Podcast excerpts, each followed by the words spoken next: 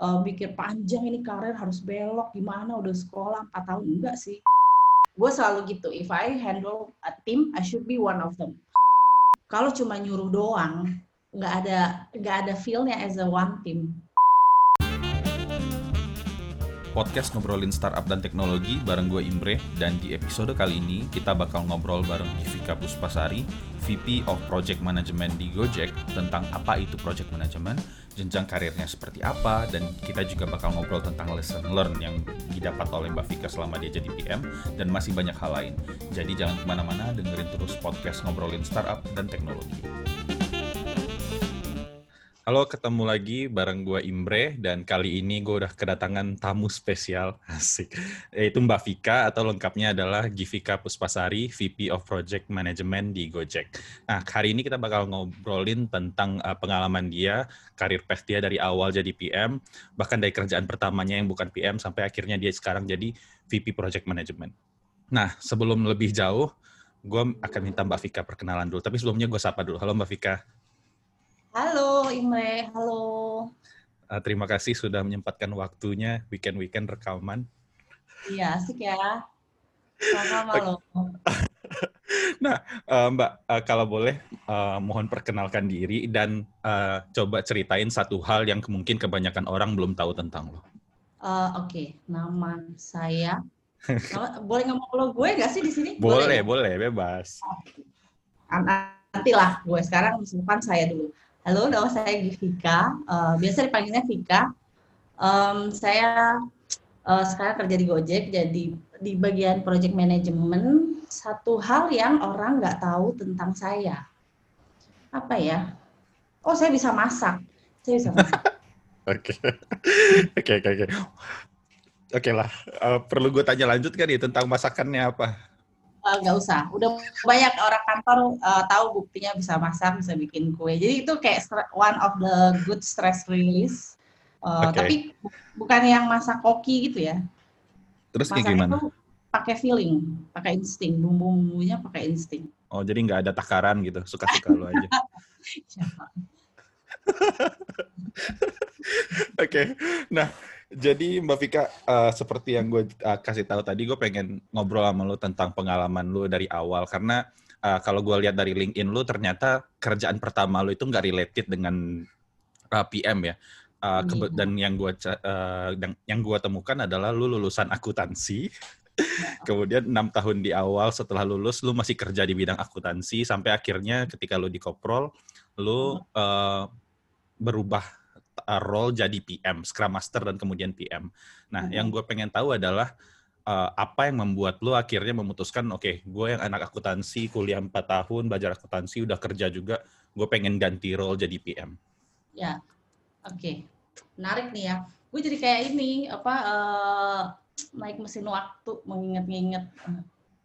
gue bahkan belum pernah nanyain kayak gini kan ke lo. Iya, literally kita kenal lama, udah bertahun-tahun dan ya lo pertama kali nanya sih. Yeah. Iya. Uh, jadi dulu awalnya itu kuliah akunting. Bukan karena pilihan sendiri, tapi emang kayaknya mikirnya kayaknya ini lumayan bertahan lama nih kan. Setiap okay. company, setiap industri pasti ada divisi akuntansi, pasti ada uh, divisi finance. Istilahnya uh, ilmunya bisa berguna lah gitu, mikir jangka panjang. Tadinya kayak gitu. Uh, mm -hmm. Terus ya udah kuliah nih jalan, cuman pas sudah masuk uh, I'm not happy with it. Wah, uh, berat oh, banget. Gitu. Nggak happy, tapi jadinya harus cepat selesai kan. Akhirnya tiga okay. setengah tahun selesai lah, gitu kan. Woi, perjuangan nih selesai, gitu kan. Barulah mulai kerja.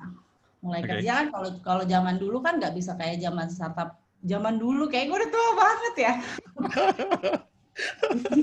Kalau ya, kalau zaman zaman saya, cie, zaman saya itu orang tuh masih ngelihat CV, masih ngelihat universitas apa, terus hmm. melamar kerja apa. Itu masih yeah. masih ada lah masa-masanya kayak gitu. Terus um, ya mau nggak mau kan nggak mungkin kan kerja yang lain. Oke, okay, finance uh, administrator dulu. Hmm. Uh, accounting gitu kan. Masuk nih, set, ya nggak, company-nya kecil nih. Okay. Uh, cuma berempat. Yang tiga bos, pegawainya cuma satu saya. ya kan ah, nggak tahu sih uh, tapi itu ternyata jadi orang besar semua tuh lucunya oh, iya. soalnya part of it dari journey gue nih banyak lakinya sebenarnya. Yeah. Banyak faktor luck yang emang ditakdirkan sama universe tuh gue ketemu sama orang-orang itu gitu. Okay. Jadi um, bosnya tiga, terus gue sendiri, otomatis I do everything lah, not necessarily only do finance. I do finance, I do I do accounting, um, terus ada ngurusin invoice invoice lah biasa. Terus ada juga hmm. bagian sekretarisnya, ada bagian HR-nya juga gitu. Jadi uh, everything related with apa sih GA, GA kantor, nah itu yeah, aku yeah, yeah. jadinya. Luar biasa. Oke. Okay. Lalu um, si perusahaan ini um, kan isinya orang-orang pintar tuh kan bertiga, nambahlah ada beberapa pegawai gitu, terus suatu hari tiba-tiba kita bikin produk si koprol. Dulu masih kecil lah gitu kan. Tapi ternyata booming gitu. Ternyata booming banyak yang suka. Dan um, si Koprol ini dulu tuh kekuatannya selain desainnya zaman dulu mungkin desain belum terlalu uh, semua tuh arahnya ke Facebook gitu ya apa-apa gitu. Jadi pas bikin ada yang lokal desainnya bagus uh, seneng orang. Kebetulan kita ketemu orang yang jago desain juga terus kerja bareng bikin satu produk itu diakuisisi lah sama Yahoo ya kan. Yeah. Itu selama tahun pertama di Yahoo tuh aku masih ngerjain itu segala ada gitu. Cuma timnya udah gede lah kan hiring hiring hiring gitu ya. Sorry Mbak, gue potong dikit. Ini yang empat orang yang lu ceritain tadi udah di koprol berarti ya? Uh, uh, kan tiga okay. tuh bosnya. Ada empat, lima, enam. Enam sama gue bertujuh. Oke, okay, oke. Okay. Sip, sip. terus hiring hiring hiring masuklah tuh kan. Hmm, di Yahoo akhirnya udah banyak timnya. Um, ketemu banyak orang keren juga di sana. Banyak engineer keren gitu kan. Kalau mereka sih tetap kerjanya tetap engineering sama ada project manager terus ada yang kayak uh, level C-nya gitulah CTO segala macem gitu kan. Terus uh, masuk nih ke Yahoo ya otomatis nggak jadi CTO lah kita ngikutin levelnya si Yahoo itulah gitu kan. Okay. Masih aku di situ masih finance administrator sampai suatu hari datanglah uh, internal training uh, mengenai Scrum dari Yahoo itu tahun 2011. 11 12 ya, oke. Okay. Uh, 2011 itu si siapa namanya? Scrum itu belum tren kayaknya di sini. Iya, betul belum tren lah itu kan. Uh, jadi kita ada internal training, internal training. Um, terus udah nih aku ikutan aja tuh trainingnya tuh kan apa sih terus pas tanya sama uh, trainernya, oh ini enggak kok nggak nggak terlalu engineering, kamu mau bisa ikut gitu kan, udah ikut itu ya kan duduk paling belakang tuh kan uh, makan konsumsi doang tuh kan. duduk tuh kan, oh oke, okay. oh ini ya, oh seru juga nih gitu kan kayak um, they deal with proses, they deal with um, apa ya uh, mengatur project, uh, journey-nya project gitu kan. Terus uh, mengaplikasikannya lewat agile gitu kan, yang bentuknya iteratif kayak gitu-gitu. Tapi masih blind tuh sebenarnya ini cara pakainya gimana gitu. Udah tahu how to terus pas aplikasi ini gimana gitu. Cuman kan uh, waktu itu kan pas ikut training kan cuma ikut aja kan. Jadi nggak terlalu mm-hmm. dimasukin hati gitu sampai selesai trainingnya terus ditanya ternyata tuh harus ada yang jadi role-nya Scrum Master. Dan oh. itu uh, dikasih taunya kalau um, bukan uh, bagian dari engineering gitu. Bukan bagian dari engineering lah engineering divisions gitu. Orangnya justru kalau bisa uh, technical. Arahnya gitu. Ya gue lah satu-satunya orang yang nggak technical di situ kan. Terus di as simple as uh, mau nggak oke okay, udah cuma gitu doang. I don't think uh, mikir panjang ini karir harus belok gimana udah sekolah 4 tahun enggak sih. Ya okay. dijalanin aja gitu kan. Nggak um, berpikir sampai uh, sejauh itu. Wah sayang nih karir udah di udah berapa tahun kerja udah empat tahun lima tahun lebih gitu kan. Ya udah namanya ada kesempatan kan and I think um, pas ngelihat trainingnya ah, bisa lah gitu. Terus terjun lah terjun lah kan baru tuh oh my god. Ternyata aku susah juga ya uh, teman kerjanya gitu. Teman kerjanya engineer maksudnya oh ternyata engineer tuh menarik. Tidak iya, seperti yeah, yeah. invoice. Kertas invoice beda. Terus uh, so we dealing with people management udah mulai lah project management uh, terus uh, apa uh, ngomongin project scope-nya, ngomongin delivery-nya, ngomongin planning, udah mulai banyak tuh uh, istilah-istilah Scrum tuh uh, masuk ke jiwa gitu kan. The way we do uh, team collaboration, the way we okay. do communication sama tim, udah tuh mulai tuh kan hancur kan. Tapi itu dijalani aja karena uh, saat itu agak susah juga kalau dulu tuh kayaknya ke Singapura sih kalau mau ngambil sertifikat Scrum. Mm -hmm gitu. Jadi zaman dulu pas awal-awal tuh jadi Scrum Master tuh uh, pakai board, terus pakai post-it, post-itnya warna-warni, terus ditempelin mukanya engineer yang kerjain tas uh, story itu gitu sama tasnya uh, bentuknya board gitu. Jadi belum pakai Jira, belum pakai tools gitu. Okay. Um, benar-benar masih masih manual banget lah traditional traditional Scrum gitu. Terus rule-nya Scrum yang diikutin ya uh, sama rule-nya tuh totok gitu kan uh, sprint planning lah, ya kan. Terus ada time boxing lah, dulu kan ada tuh kanal time boxing. Yeah. Jadi kayak satu story itu cuma bisa tujuh menit, terus kita uh, timing pakai HP. Itu ada tuh kayak gitu tuh ngalamin hmm. lah. Terus uh, apalagi ya? Um, akhirnya pas deliverables tuh siap dua minggu sekali dulu masih dua minggu gitu terus yeah. akhirnya journey-nya ya panjang lah akhirnya pas sampai uh, di Yahoo itu benar-benar belajar dasar basicnya Scrum, basicnya uh, apply di daily basis, uh, belajar karakter-karakter engineer juga. Um, jadi benar-benar basicnya itu di situ gitu. Kurang lebih sampai berapa ya? Setahun dua tahun lah, setahun setahunan dua tahun gitu deh, setahun setengah atau dua tahun. Itu belajar basic di situ. Mm-hmm. Oh, jadi benar-benar nah, ilmu basic itu dapat di Yahoo itu. Asik kalau ngomongin tentang challenge buat kerja bareng engineer, menurut lu apa sih Mbak yang bikin susah buat kerja bareng sama engineer dan gimana caranya lu uh, menyelesaikan permasalahan itu? Apa ya, engineer itu adalah makhluk Tuhan yang lumayan pinter. Itu itu challenge sih, itu challenge. Tapi seru lah. Maksudnya um, gimana ya? Tadinya aku pikir tuh kalau cara kerja project ya semua orang udah tahu tanggung jawabnya masing-masing, udah udah tahu cara main, tinggal dikerjain beres gitu kan. Yeah. Tapi ternyata tidak eh, kenyataannya tidak kayak gitu. Uh, okay. That's why role kayak kayak Scrum Master, Project Manager, uh, Program Manager itu ada. gitu. Hmm, karena engineer yang nakal-nakal gitu ya? Enggak juga, enggak terlalu sebenarnya enggak engineer doang ya. Maksudnya mungkin okay. karena kamu engineer sih, jadi kamu tahu ya nakalnya engineer gimana gitu. Ada juga yang lain-lain ada gitu. Role-nya kan banyak kan.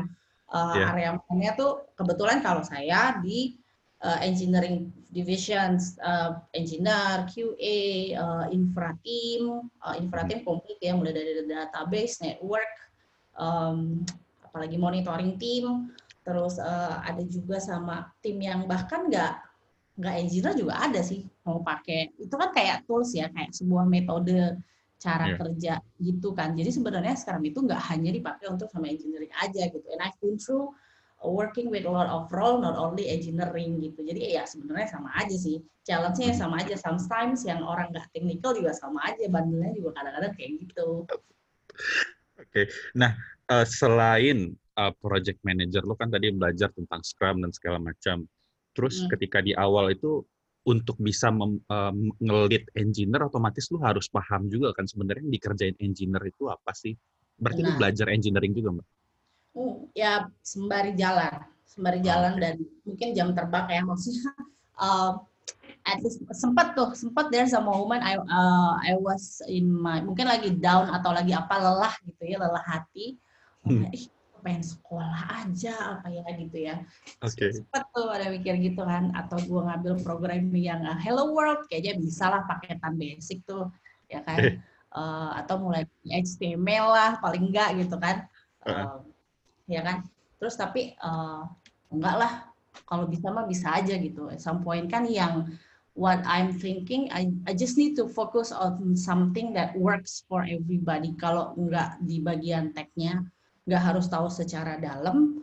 Um, it's my choice kan. Kalau gue mau tahu dalam pun oke, okay. kalaupun gue nggak mau tahu dalam, gue harus tahu nih kuncinya apa gitu supaya gue nggak tahu terlalu dalam, tapi gue tahu gitu gue ngerti lah lu lu ngomong apa gitu kan atau uh, kadang kan kalau stand up kan kayak oh ini nih storynya padahal sebenarnya itu in general cuma ngomongin dependensi misalnya ya kan cuma ngomongin dependensi jadi I just know the uh, high level thing kayak misalnya mau deploy sesuatu in productions gitu kan. Uh, terus dia ngomongin hal yang ribet banget. Ini harus patching itu harus patching gitu. Oh gini deh daripada banyak stepnya lu bikin aja runbooknya nah gitu kita mencoba kasih solusi dari masalah teknikal padahal ya masalah teknikal kan cuma masalah istilah kan gitu kan. Yeah. jadi ngarahinnya lebih di framework kerjanya mereka. Ya benar juga ya. Kalau gue inget-inget yang lo lakuin kayak gitu padahal itu tanpa gue sadari gitu Iya, uh, sebenarnya bahasanya kan sebenarnya sama ya kayak yang paling menarik sih waktu couple of years ago gitu aku uh, nggak engineer, aku nyemplung di infra. Jadi mulai hmm. dari DevOps, uh, network, database, uh, apalagi ya um, tim monitoring itu aku nyemplung tuh di situ kan. Itu yeah. bahasanya kan beda lagi ya. Lebih absurd lagi. bahasanya beda lagi tuh sama engineer tuh. Yeah. Iya. Uh, apalah mereka ngomongin grafik lah, inilah spike lah, naik lah, terus ngomongin Datadog lah, semua tuh diomongin sama dia kan. And then yeah.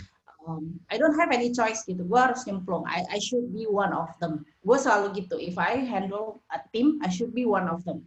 Gitu. So I I go work with them. I I feel what what they feel gitu. Kalau misalnya ada ada mistakes atau ada apa gitu, terus kalau mereka deploy malam, I go with them um, monitoring toolsnya juga gue masukin eh, tolong dong masukin akun jadi aku tahu kalian baca apa sih gitu apa okay. sih yang dibaca gimana sih kok bisa tahu kalau alert ini tuh uh, red gitu atau yellow atau green gitu jadi uh, itu go through tuh kan oh jadi kalau misalnya ini tuh ini lama-lama jadi lama-lama jadi tahu kan lama-lama jadi belajar Nah, gue punya pertanyaan, Mbak. Menurut lo, uh, untuk jadi seorang project manager, skill set dasar apa aja yang dibutuhkan?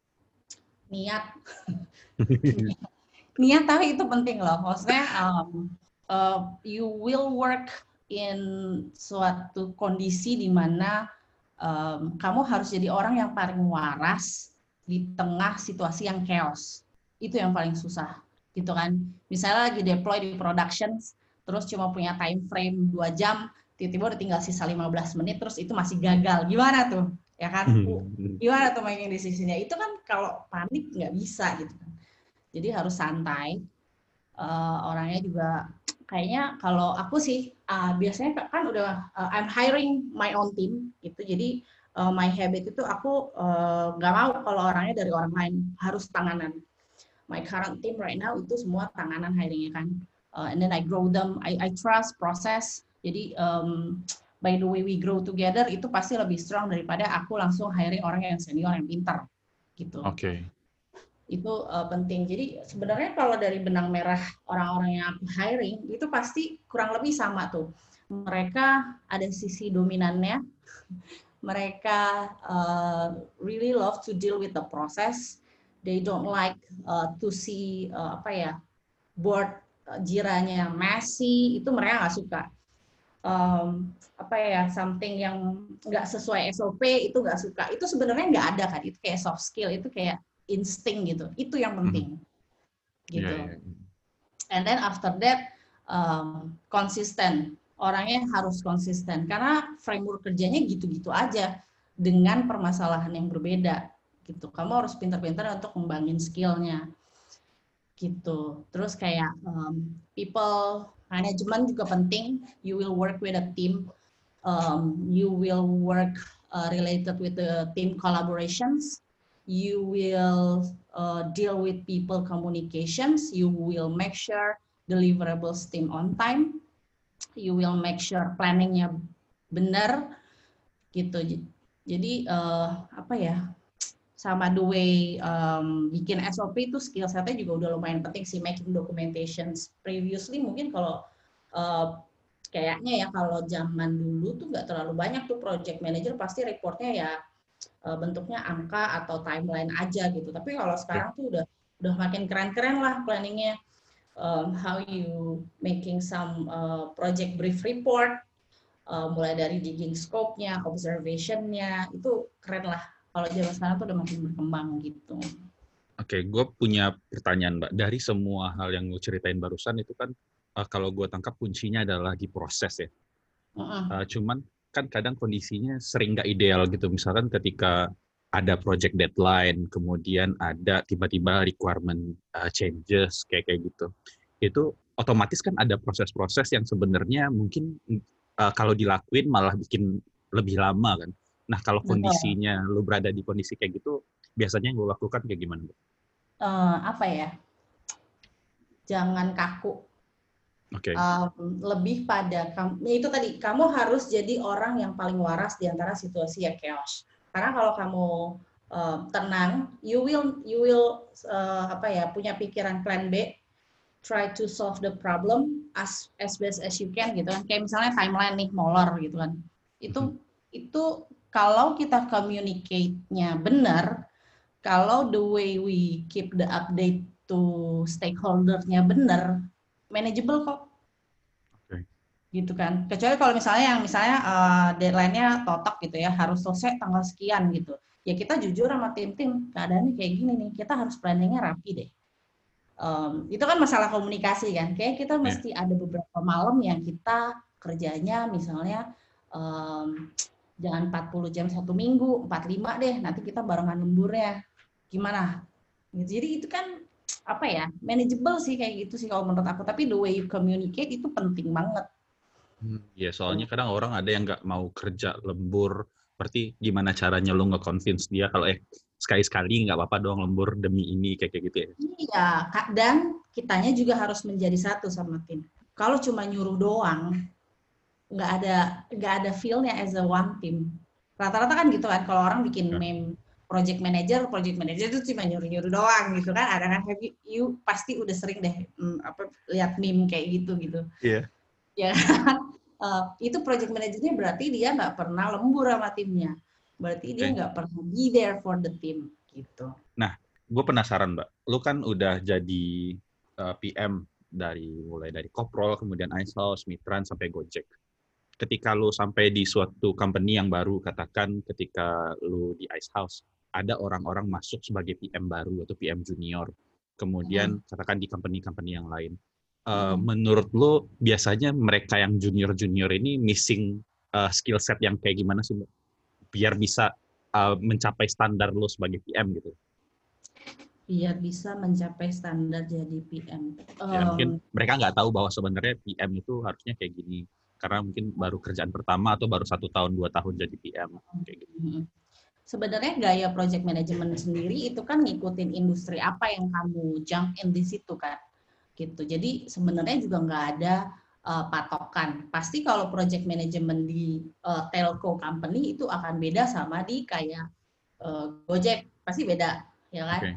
yeah. atau project management di bank itu juga beda. Pasti gayanya beda. Jadi uh, paling nggak uh, fleksibilitas itu dia harus punya.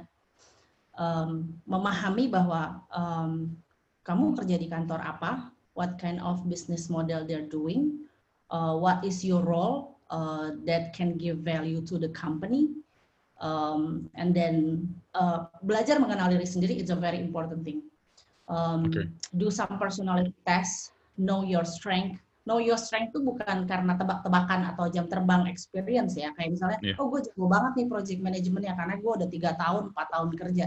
Gak bisa gitu bro Coba cek hmm. dulu uh, personality test, lihat kamu tuh jagonya di mana. Are you um, jago banget di arranger, kamu jago banget di people management, itu kan biasanya kan ada tuh.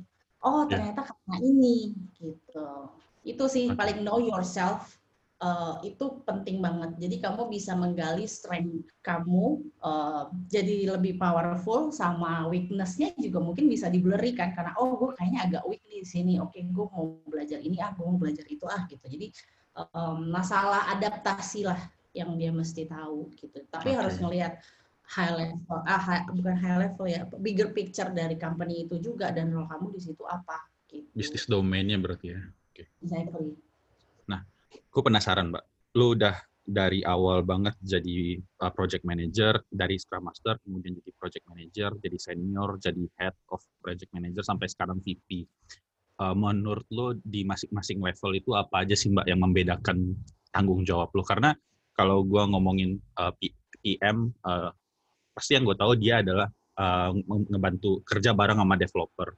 Uh, kemudian hmm. gimana caranya developer bisa deliver dalam waktu yang mungkin disepakati sebelumnya. Tapi kalau lu udah sampai VP PM, apakah lu masih melakukan hal-hal kayak gitu juga? Atau nah. head of PM lu, scope lu seperti apa sih di masing-masing level? Oke, okay. apa ya jernihnya? Uh, ya paling yang membedakan tuh uh, jumlah scope kerjaan sama tingkat uh, kesulitan kerjaannya kan uh, apakah timnya makin besar ataukah proyeknya makin besar kurang lebih sih seperti itu gitu ya. Kalau kayak dulu semester awal-awal kayaknya aku cuma pegang dua. Masih inget tuh kayak megangnya cuma dua dua tim. Dan timnya itu paling yang satu tiga orang yang satu empat orang. Dulu tuh awalnya cuma kayak gitu. Terus laporan scrumnya mesti rutin lah report gitu kan. Uh, compare tuh sekarang kayaknya semua mau yang dikerjain.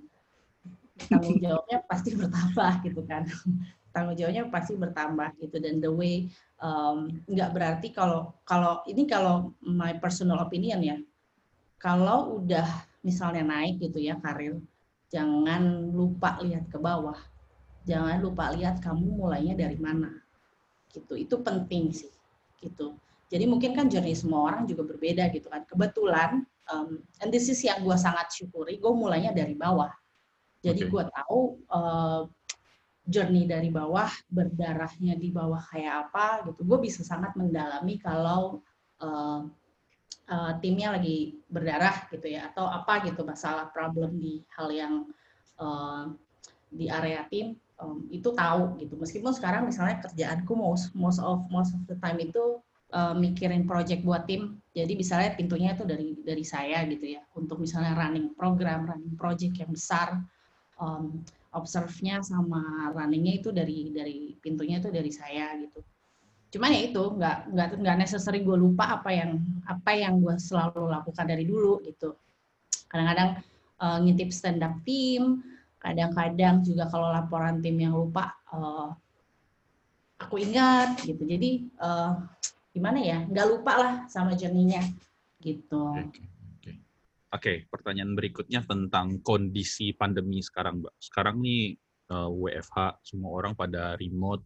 Ada berpengaruh nggak terhadap kerjaan lo? Dalam artian, biasanya lo bisa tektokan di kantor, ketemu langsung, nanyain. Sementara sekarang lo harus asing semuanya, sinkronus nungguin. Kalau dari segi kerjaan gimana? Dari segi kerjanya. Kalau dari segi remote, uh, remote tuh bukan hal baru kebetulan ya. Uh, buat gue tuh bukan hal baru gitu. Kebetulan journey gue juga uh, udah sering gitu kerja remote gitu dari semua kota, semua negara gitu kan. Dengan ya kayak kita ya dulu kerja di kantor dulu yang bersama itu kan jamnya di US. Ada yeah, satu yeah. yang ya ada yang di UK gitu kan. Um, gimana ya? Uh, nggak. Terlalu ngaruh sih enggak sih. Kalau misalnya dari jam kerja ya bahkan kalau sampai sekarang pun um, kebetulan megang payment juga malam-malam aja gitu kan kalau ada kerjaan. Cuman yang menjadi problem itu rutinitas duduknya itu. Jadi kayak um, zoom maraton gitu loh. Zoom maraton tuh nggak berhenti berhenti tuh. Yang biasanya meeting kan kita uh, harus ngatur meeting orang stand calendar uh, lihat room yang available apa gitu kan jadi enggak, pasti semua orang harus bisa kan. Semua orang pasti bisa meetingnya. Yeah, yeah. Karena kita cari ruangan ya kan. Tapi kan itu konstan. Jadi kamu duduk di depan uh, selama misalnya 8 jam gitu. Kadang-kadang makan siang juga di depan meja gitu kan. Hmm. Iya sih, oh, benar. Ya kan? Nah, bahkan tanpa kadang-kadang uh, wah karena Zoom seharian uh, kerjanya habis habis orang-orang pada off baru mulai ngerjain kerjaannya gitu. Nah, itu kan uh, rutinitas yang bedanya tuh di situ. Makanya jadi um, overwork gitu ya. Uh, melelahkan gitu loh karena rutinitas rutin banget gitu. Tapi um, kayak apa ya kalau orang kan bahasanya new normal ya udah berarti kita juga harus punya satu adaptasi cara kerja cara kerja yang kita adaptasi dengan situasi seperti ini gitu. Jadi uh, kalau berat sih ya biasa aja sih kalau menurutku gue nggak terlalu. Karena um, ya itu tadi mungkin karena aku udah nemuin pattern kalau kerja remote tuh kayak apa gitu kan kayak you have to strict with your work hour uh, and you must be disciplined. Kalau misalnya jam kerja 9 to 6 ya you go 9 to 6 if you want um, work more, more gitu malam ya silakan gitu. Tapi ketika misalnya you need a break break. Go take a break gitu. kayak gitu sih. Gue cuma punya dua pertanyaan pertanyaan terakhir mbak ada nggak hal-hal yang bisa lu share atau tips-tips atau apa ya wejangan lah untuk orang-orang yang baru berkarir sebagai PM baru berkarir sebagai PM apa ya yeah. aduh kalau wejangan tuh kayak gue udah tua banget men Iya, iya, gue ganti tips lah. Tadi gue udah bilang tips, tapi gue ubah jadi wejangan. Itu kalau zaman sekarang tuh bahasanya tips and trick. Ya? Oh iya, iya, tips and trick. Boleh, boleh. Um, rezeki itu nggak ke mana. Lu mesti sabar kalau misalnya emang lu harus sabar sabar lu harus jemput rezeki ya lu jemput rezeki gitu. Jadi uh, kayaknya mungkin ini pendapat gue bisa aja salah gitu ya. Tapi yeah. gue ngeliat makin ke sini orang tuh pengen banget gitu gue cepet-cepet naik level. Gue cepet-cepet yeah. naik gaji. Skill gue udah sekian gitu.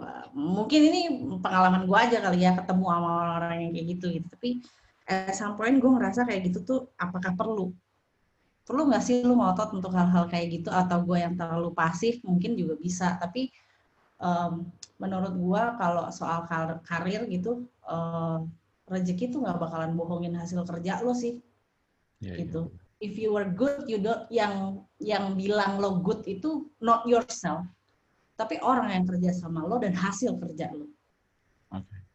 itu yang lebih valid Sip. gitu Luar biasa.